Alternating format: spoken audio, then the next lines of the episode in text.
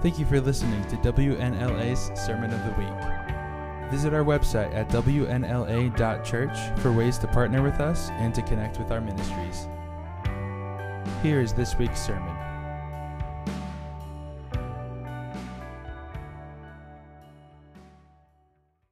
An oily situation. Maybe I turn my mic on. Oh, no, I'm on, aren't I? I'm good. An oily situation is the title of the message today. Here's how it happened. I was reading in Scripture this week, and I kind of tripped and fell into an oily rabbit hole and just of goodness, of God's goodness. One of those verses that I'm like, amen, I'll take it, and just caused me to start searching the Scripture and like, what is this? I want this. I like this. And I think we all need it. So let me get there with you today and bring you on my journey as well into the oily situation. It was in Psalm 45 that I was reading this week, and it's called the Psalm of Nobility. So put on your noble crowns. I don't know, whatever. It kind of goes back and forth, talking about God and who He is and how amazing He is, and then it talks about who people who are noble are and what that means and how. So reading through back and forth, just so it's good stuff. It starts out by saying this: my heart is stirred by a noble theme as I recite my verses for the King. My tongue is the pen of a skillful writer. And I'm like, that's really cool. My tongue is the pen of a skillful writer. That's our praises. That's when you praise the Lord, it's noble. Like, it brings you into nobility because it's who you're speaking to. You're speaking to the King of Kings. And so as the psalm writer here, he's like, my heart is stirred with this noble theme. It's beautiful how it starts. But here's verse 7 is where it hit me, and I'm like, yes, please. Verse 7 said this: you love righteousness. And it's talking about the nobility, talking about us now. You love righteousness and hate wickedness. Therefore, God, your God, has set you above your companions by anointing you with the oil of joy. Yes. And I said, I want to be anointed with the oil of joy. Like, listen, we believe strongly, and we'll talk about that today, in anointing. We often will have you come forward, and scripturally so, to anoint you with oil for physical healing, right? How many believe that? It's in the Scripture. We'll get there. If you don't believe it, you can believe it after I read it. We anoint people at the start of ministries or at the start of a job, right? You are anointed and you are called into whatever it is. And we'll anoint them with oil. But I don't remember... and I'm sure it's happened before, but I don't remember ever having a service where people come forward and get anointed for the oil of joy. And today we're going to do that before you leave. We'll get there. But I'm going to ask the pastoral staff to come up at the end with bottles of anointing oil. And specifically, we are going to, anybody who wants to come forward and let us pray an anointing, put the oil of joy over you to mark your life with joy. That will be an invitation for you to gladly participate in. You're not required. You can walk around in depression if you want. But if you want to be anointed with joy, we're doing that today. So I want to just set the precedent there, because the joy of the Lord is our strength. In fact, I wondered, so as I'm reading this, it says, oh, you love righteousness and you hate wickedness. Those are really good things to love and to hate. And so the Lord has set you above your companions, anointing you with the oil of joy. And I'm like, well, why not? If we're talking about nobility, why not anoint them with the oil of protection, or the oil of nobility, or the oil of leadership, or the oil of strength? And as I prayed and I was talking to the Lord, He's like, because joy leads to all those things. Amen. Because first and foremost, we know the joy of the Lord is our strength. So if you're anointed with the oil of joy, you are given strength. Amen. It is an ever-present source of strength. If you are anointed with the oil of joy, I can only be joyful if I actually believe in a good outcome. Yeah. And so what is that? That's faith. That the Lord will take care of me. The Lord will provide for me. The Lord will protect me. And so when I'm anointed with this joy, I also I'm walking in an anointing of faith. Of course the Lord's going to protect me. Like, I can't be joy-filled without that. Of course the Lord is going to lead me to paths of righteousness for His name's sake. Of course He will. Of course He will. I believe that's part of the anointing of joy. It's like, well, duh, of course he will. I did not know that about myself. The joy of the Lord is our strength. Joy demonstrates your trust in Jesus, and it leads to protection, leadership, and more. The joy of the Lord, the oil of joy is something. It's something. In fact, I'm going to show you here. We're kind of going to round about here, but we're going to land somewhere and have some fun. But Jesus, one of his tasks was to anoint us with the oil of joy. Yes, for salvation. Yes, for all of these things. But he quotes Isaiah 61 about himself.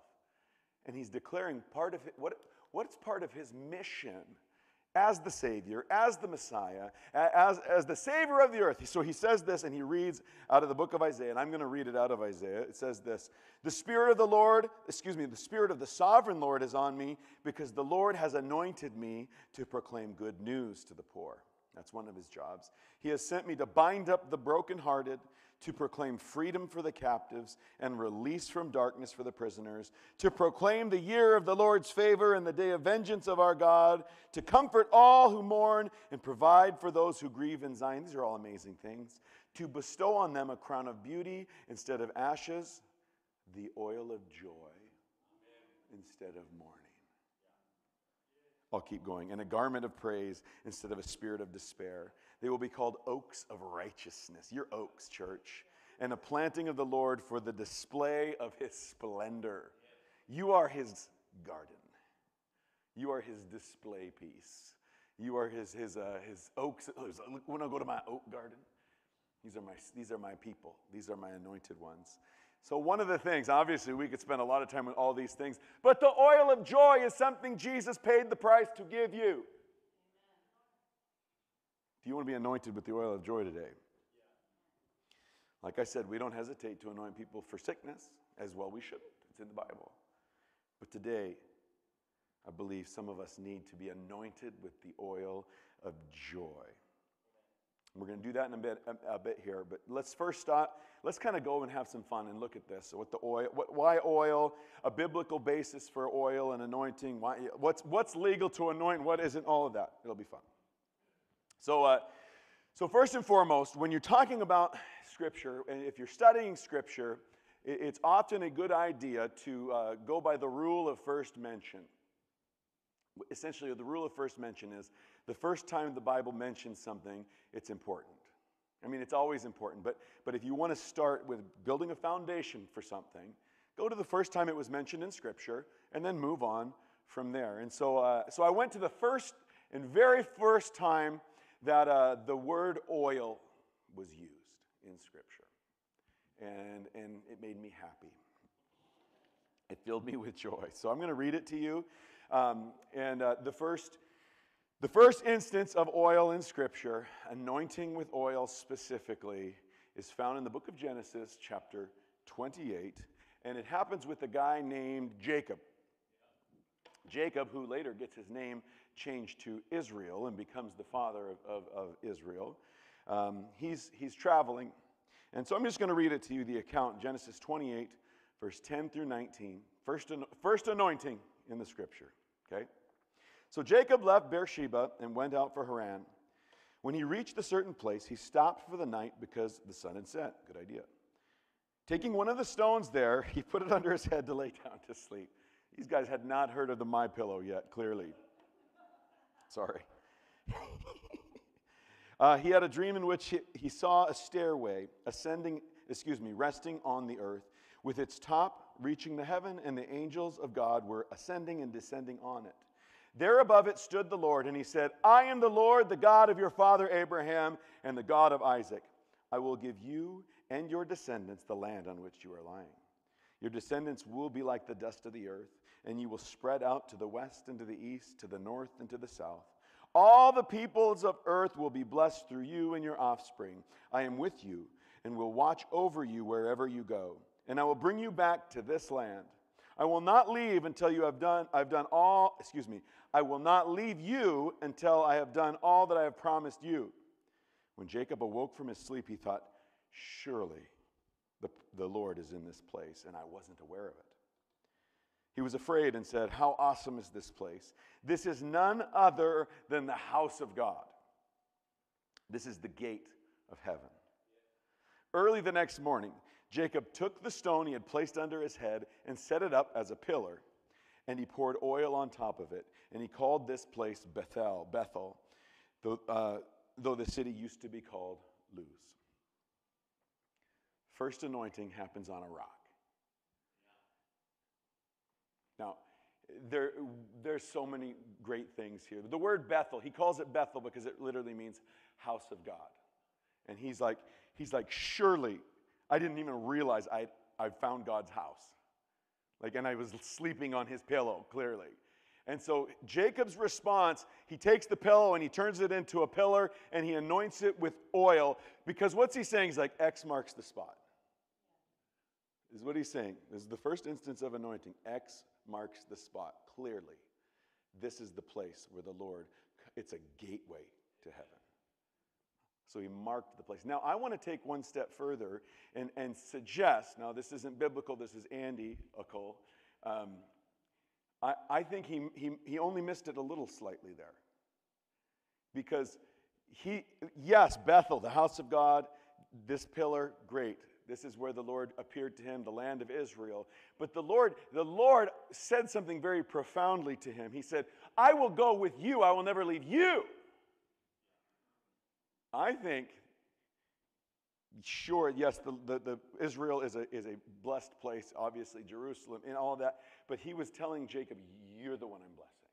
Amen. You and your offspring. And I think legal precedent for him would have been to pour the oil on his own head too. Like, I think one of the things the Lord was revealing is, upon you, Jacob, and the people of Israel, I'm setting up the gateway. X marks the spot. It's like the ladder was constantly over their heads. Now, it's going to get better here, because we get further revelation when Jesus comes and reveals himself. He's like, hey, now I'll give you my version, then I'll read it in Scripture. Remember that ladder that Jacob, our forefather, talked about? I'm the ladder. Watch this. So let's take Jesus' word for it here. John 14, verse 49 through 51, talking to Nathaniel, says this. Then Nathaniel declared, Rabbi, you are the Son of God. He figured it out. You are the King of Israel.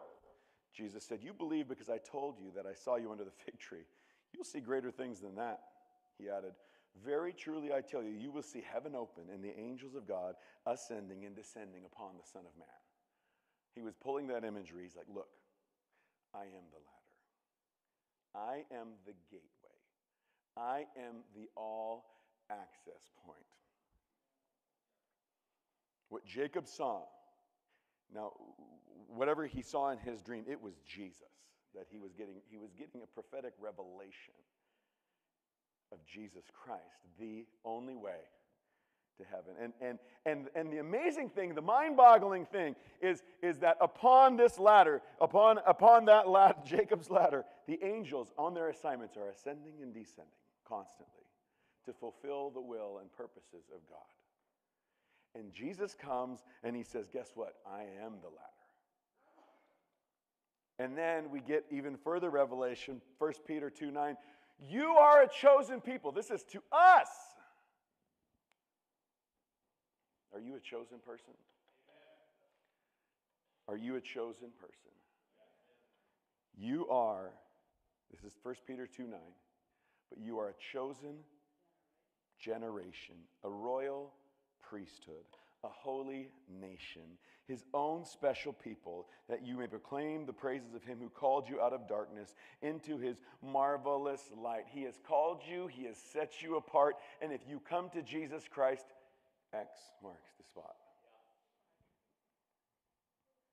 I can take it one step further for you, because I'm a visual learner. If you could understand that when you say yes to Jesus, and he is in you and fills you with his Spirit, there's basically a ladder between you and heaven. And on that ladder, angels are ascending and descending to accomplish his will. You have a constant access to the heavenly throne. You have a constant access to God Almighty through Jesus Christ. the oil, the anointing, it was X marks the spot.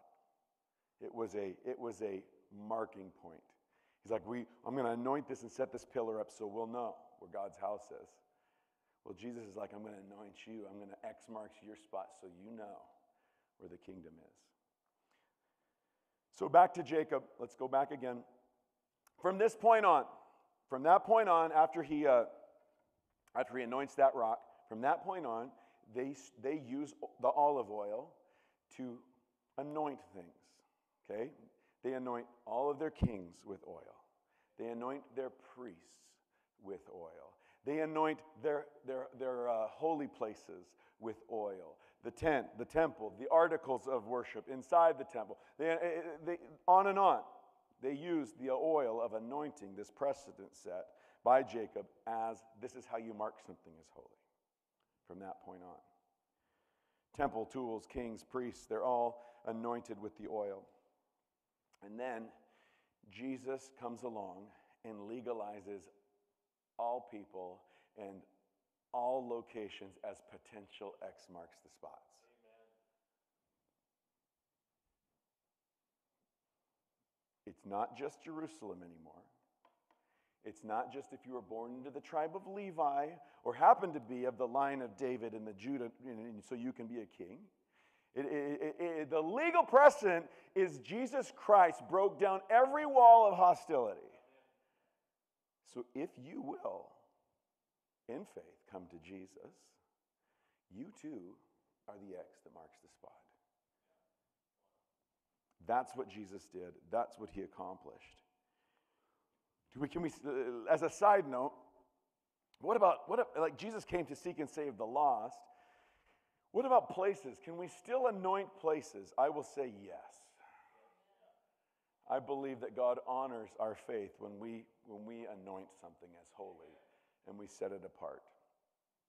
I believe that. In fact, I have had several instances very clearly where my wife and I, after we first got married, we were living in an apartment. It was a student housing apartment. And one night I woke up and I was terrified. I felt the presence in there, right? It was terrifying. It was almost like, and what was my response? Oh my goodness. I got up and I took the oil and I anointed my doors. And I said, in the name of Jesus, this place is marked as only a location for your presence. No other evil presence could come in here. And in the name of Jesus, amen. Boom. Peace over our household. We later bought a house in Chawila. And it was the only house we could afford in the town, all right? And oh man, wow, this is a great deal. Well, there's a reason it's a great deal, I guess. Not only was it falling apart, but people would say to us, you bought which house? And we had several people approach us and say, do you know what happened in that house?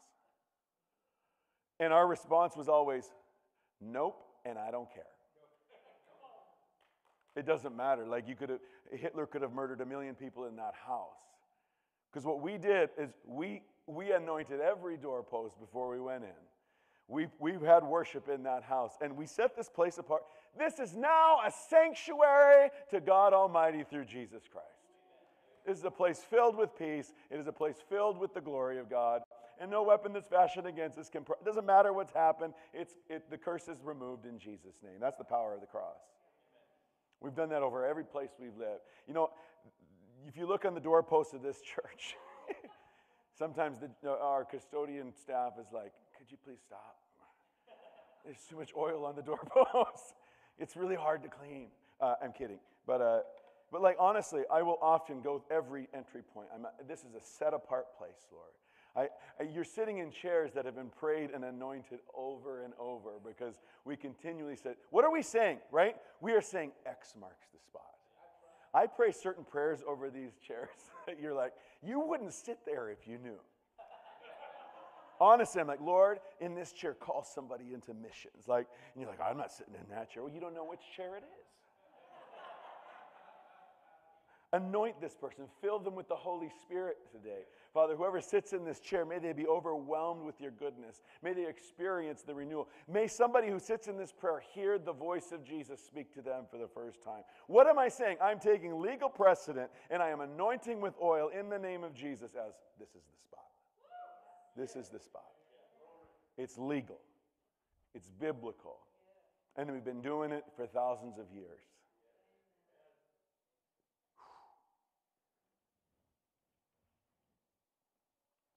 Faith targets the anointing. So why oil?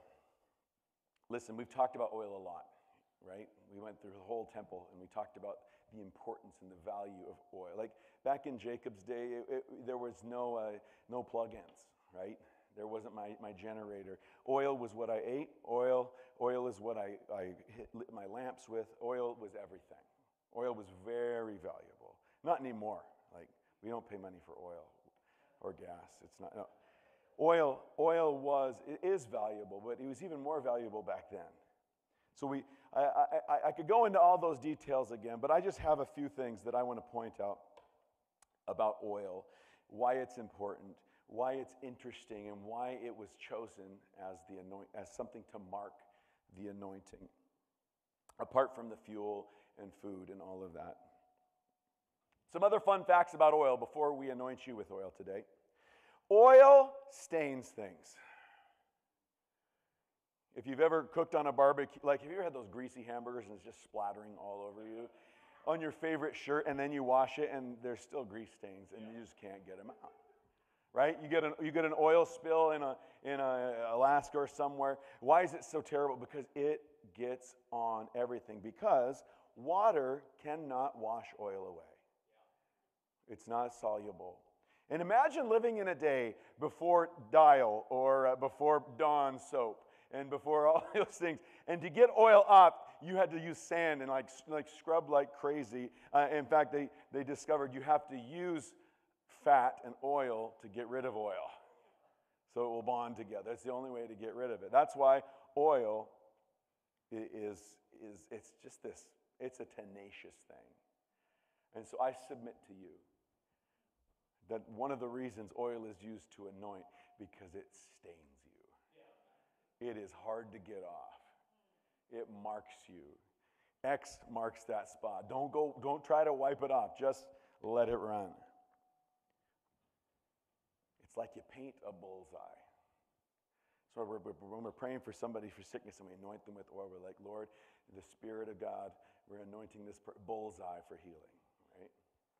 That's why we anoint people, and we're gonna bring on a pastor. Oh, anoint this person. They're a bullseye for the Holy Spirit to use them and minister through them. It stains us. Another reason I think it's funny, another aspect of oil that I don't think is a coincidence, is oil is slippery. In certain towns like Sedro-Woolley, they do things like an oiled pig competition. We wouldn't do that in Ferndale. No. What they do is they'll put oil all over a pig, and then the fun thing is we all try to catch the pig. But we put oil on the pig because when you try to grab it, why does Hulk Hogan, or Ramses, they just, before, you just douse yourself in oil.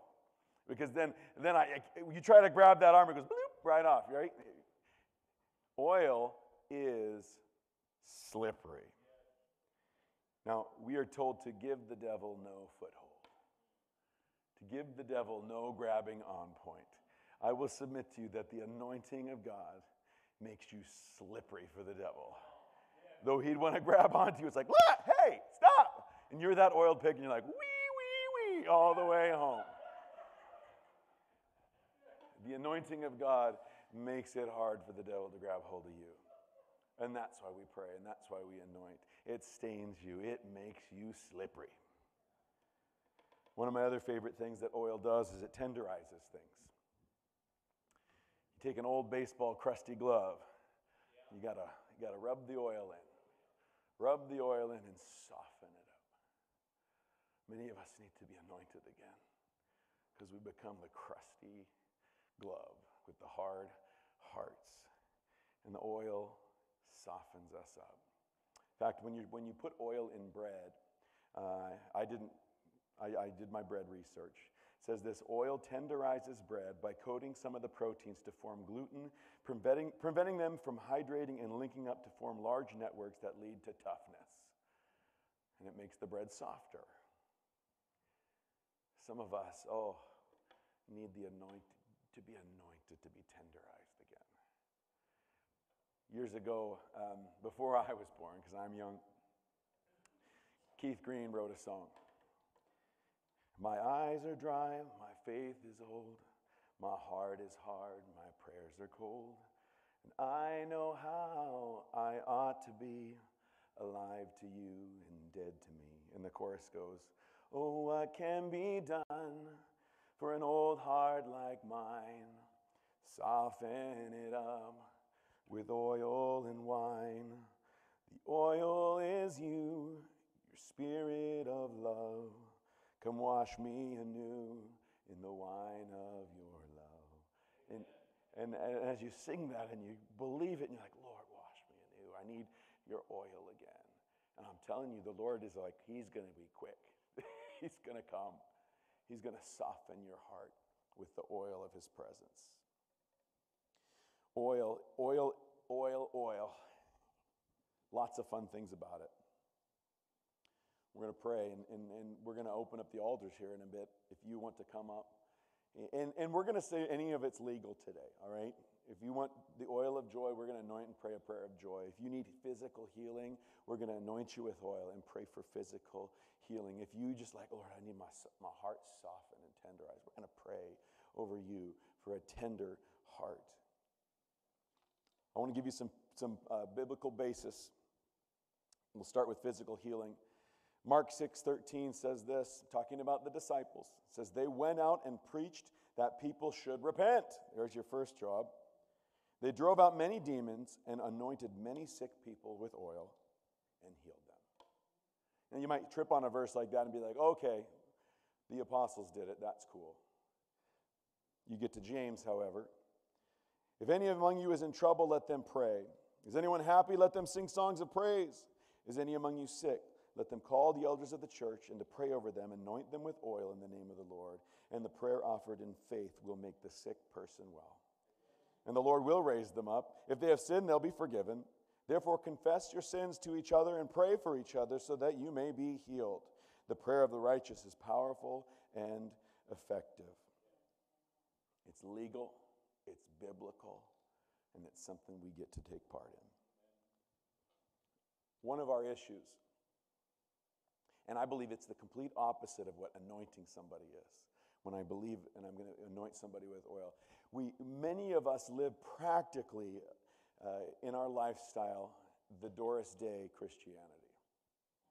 Now, to pick on Doris Day, I don't even know her, other than this song that she sang in some movie. Hey, Sarah, Sarah, whatever will be. The future's not. You didn't know you were getting a song showed here today.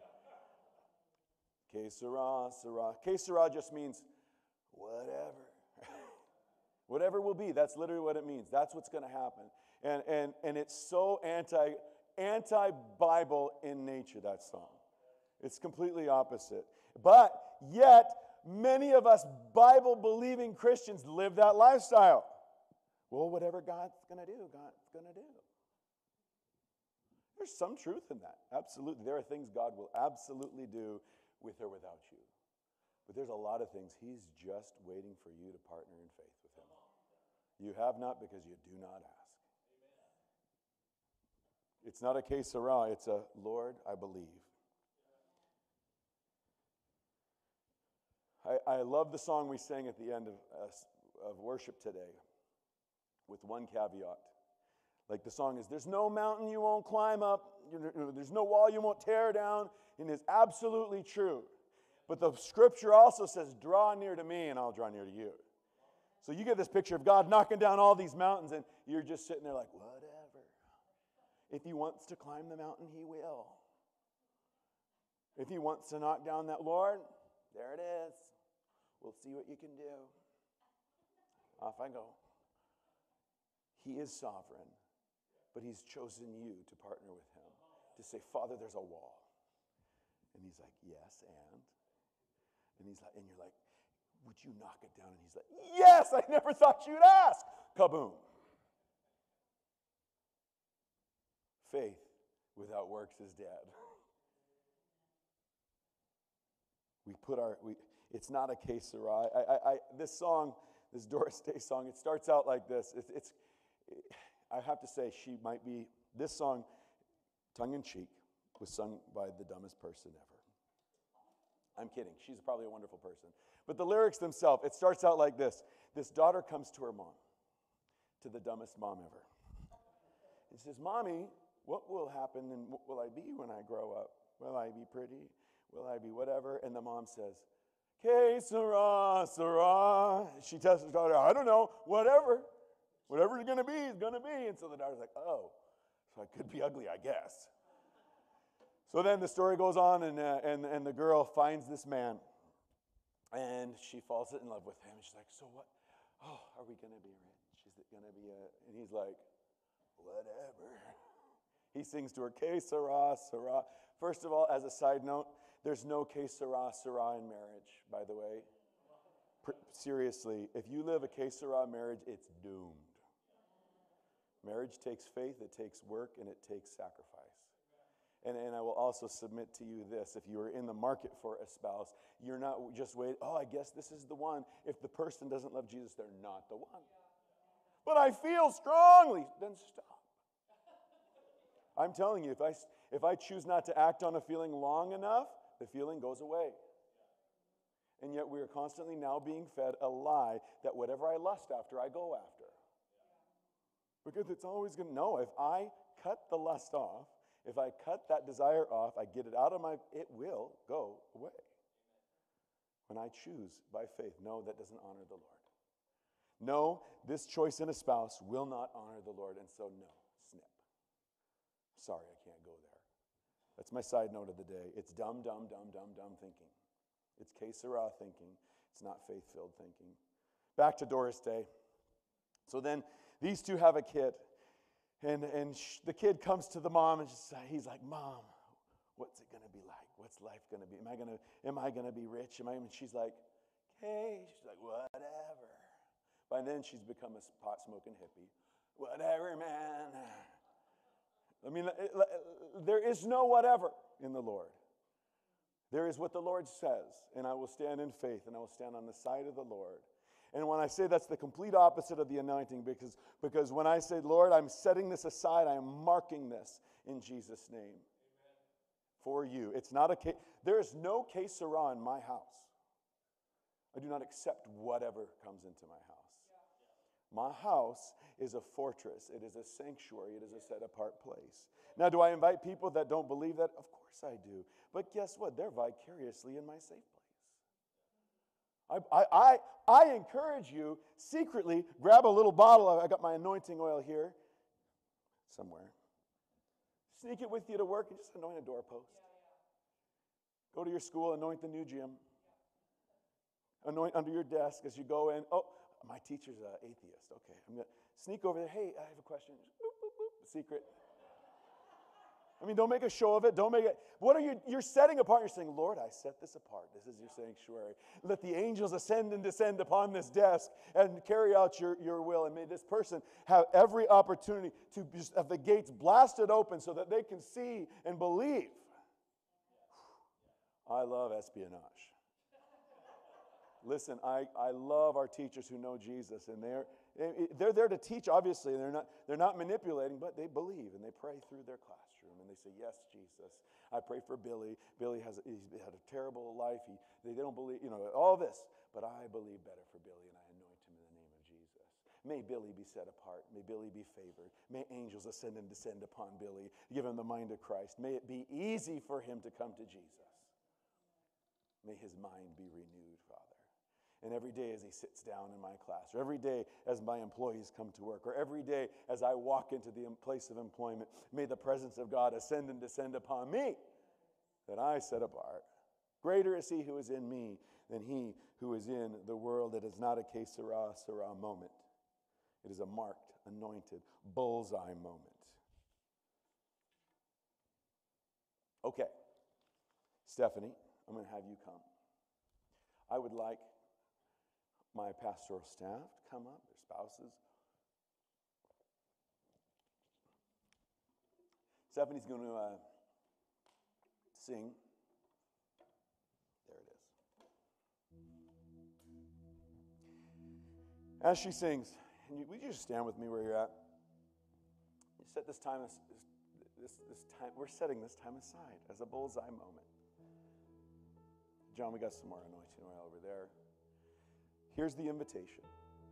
And again, you are not obligated in any way. But if you are willing and you want to come up, you're like, you know what? That oil of joy would really be a good thing in my life. And just tell whoever's praying for you, say, hey, I would love the oil of joy.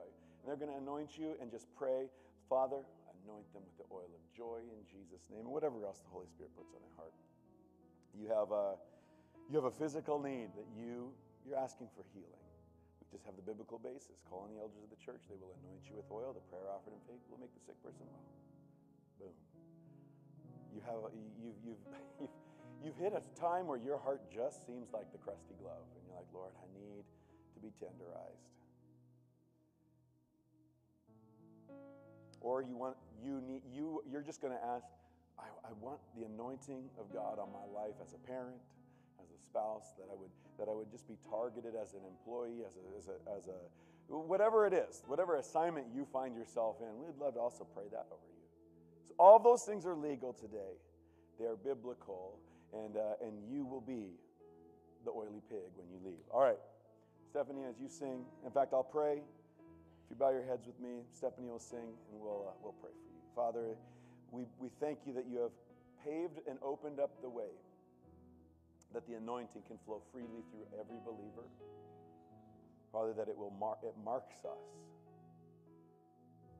that through Jesus Christ and by faith in him alone, there is no other ladder but Jesus Christ. Some of us walked in here today like Jacob, and like, I didn't realize I was in God's house. And today they're saying yes to you. Mark them in Jesus' name. As Stephanie sings, come on up.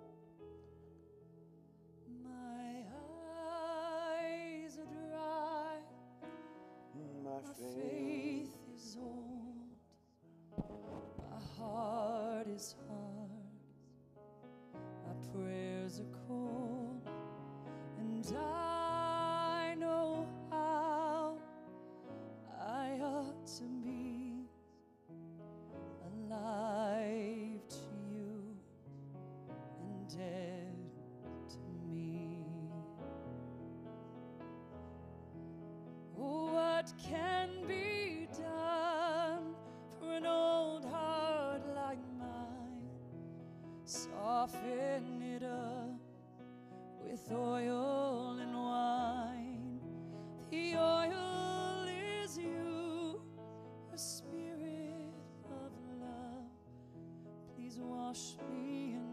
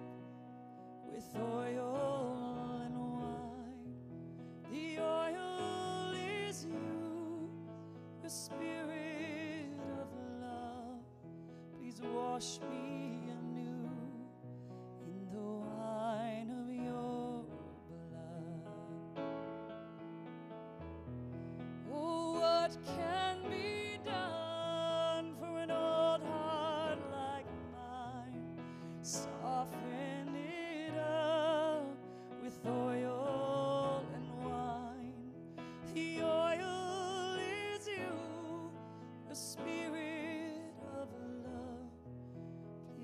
wash me anew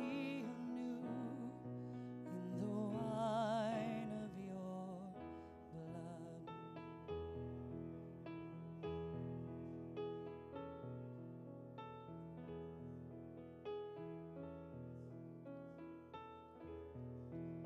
Create in me a clean heart, oh God, and renew a right spirit within me. Create in me a clean heart, oh God, and renew a right spirit within me. Cast me not away from thy presence, O Lord, and take not thy Holy Spirit from me. Restore unto me the joy of thy salvation, and renew a right spirit within me. Create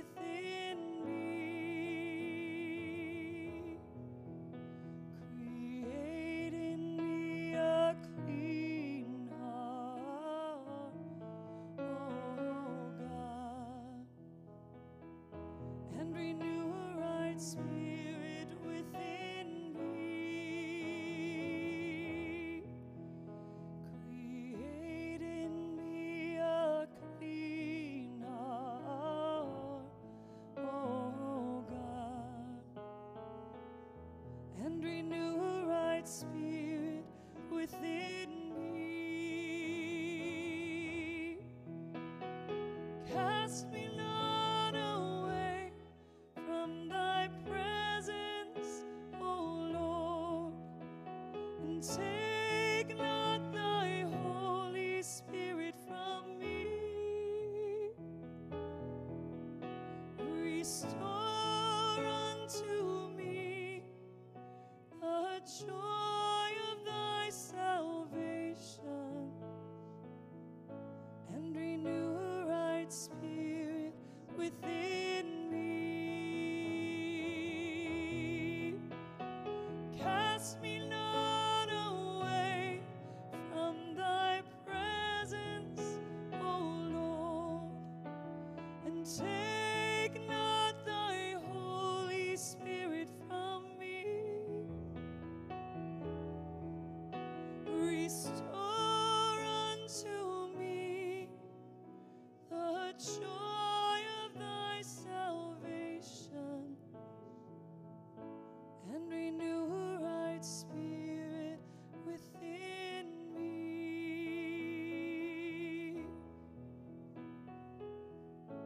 And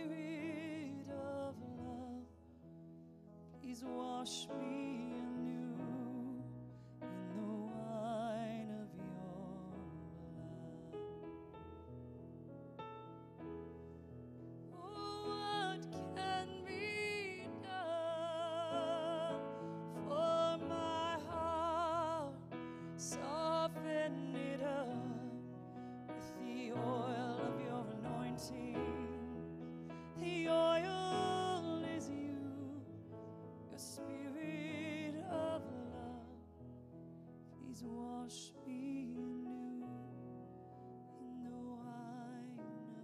sweet as his love.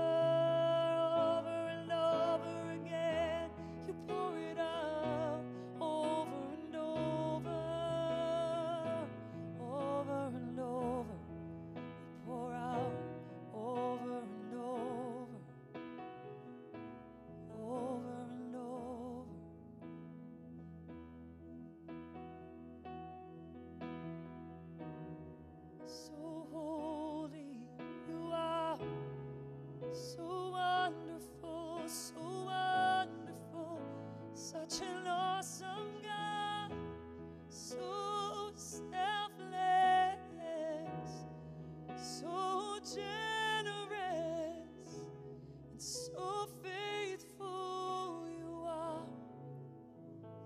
Awesome God, so mighty, so holy, so wonderful, such an awesome God.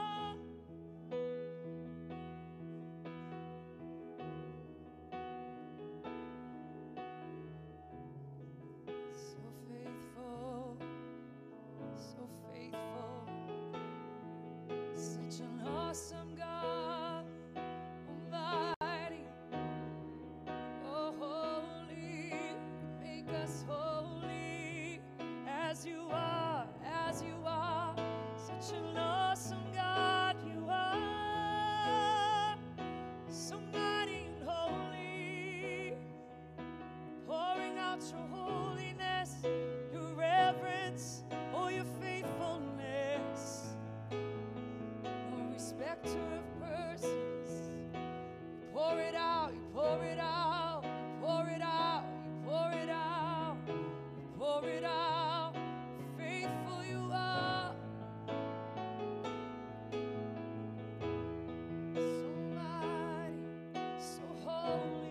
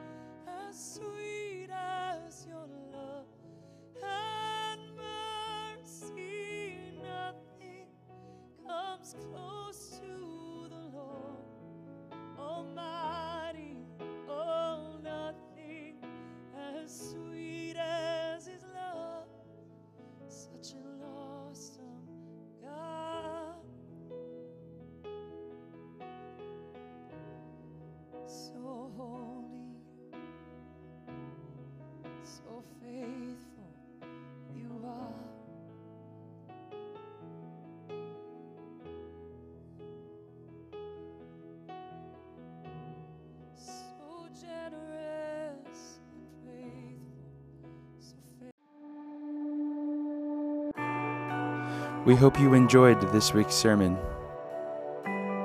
If you have any questions, prayer requests, or if you would like to partner with our ministry, please visit our website at WNLA.church.